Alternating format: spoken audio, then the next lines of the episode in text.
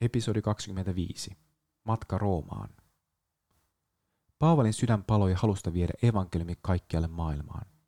Ennen Efesoksen mellakkaa hän sanoi, minun on mentävä myös Roomaan. Rooma oli strateginen keskus koko valtakunnan saavuttamiseksi. Siksi sinne tuli perustaa lähetystoiminnan keskus. Eräänä yksinäisenä yönä Jerusalemissa Herra seisoi Paavalin luona ja sanoi, sinun on todistettava minusta myös Roomassa. Merimatka kesti kaikkiaan noin kuusi kuukautta. Paavali lähti Kesariasta elokuussa vuonna 60 ja saapui Roomaan seuraavan vuoden maaliskuun alussa. Hänellä oli matkaseuranaan Aristarkos ja Luukas. Purjehtiminen välimerellä syysmyrskyjen aikaan oli erittäin vaarallista. Paavali varoitti Julius-nimistä upseeria, mutta tämä kuunteli ennemmin laivan päällystöä. Kun myrsky sitten puhkesi ja laiva joutui tuuliajolle, Paavali rohkaisi matkustajia.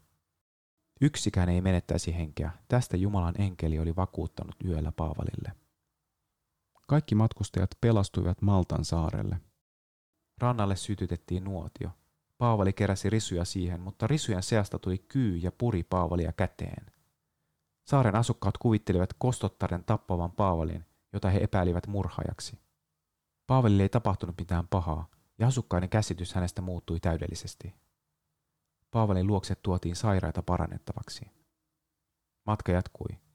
Viesti Paavalin tulosta ehti ennen häntä Roomaan.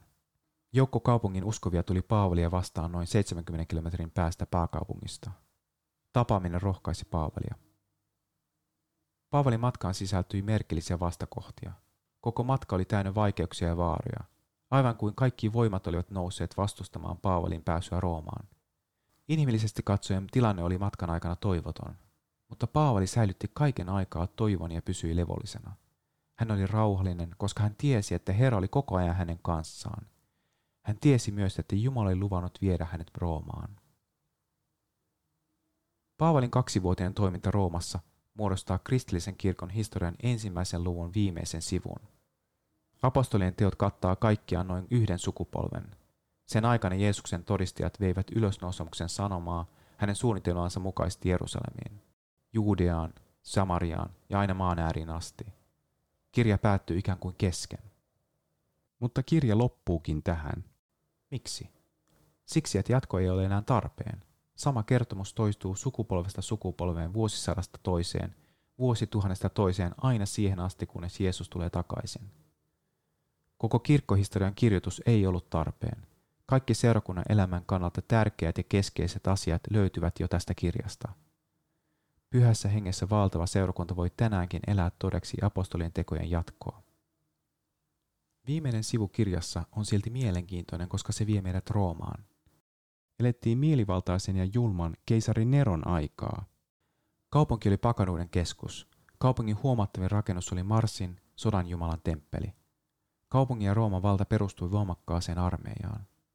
Kaupungissa asui noihin aikoihin noin kaksi miljoonaa asukasta, joista puolet olivat orjia – Senaattorit, virkamiehet ja sotilaat edustivat kaupungin taloudellista valtaa. Muut vapaat kansalaiset olivat köyhiä. Päivisin he hankkivat tarvittavan leipäannoksen ja illat he viettivät seuraamalla sirkushuveja. Paavali oli jo vanha mies, noin 60-vuotias.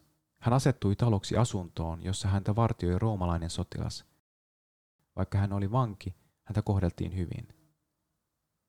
Ensitöikseen hän kutsui asuntoonsa juutalaisten johtohenkilöitä – Paavali selitti ja todisti Jumalan valtakunnasta ja, ja miten kirjoitukset olivat käyneet toteen Jeesuksessa. Lopputulos oli murheellinen. Kuulijat jakaantuivat, toiset uskoivat, toiset eivät.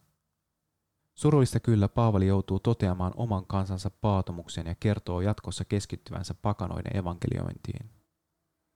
Koko apostolien tekojen historia oli Jumalan yritystä voittaa oma kansa puolelleen. Varsin pian Rooman armeija piiritti Jerusalemin ja kaupunki tuhottiin täydellisesti. Jäljelle jäänyt kansanosa hajotettiin eri puolille Rooman valtakuntaa. Kaksi viimeistä jaetta kattavat kahden vuoden jakson. Siitä saamme tarkempaa tietoa filippiläis-, kolossalais- ja efesolaiskirjeistä sekä kirjeestä Filemonille. Ne todennäköisesti kirjoitettiin tänä aikana.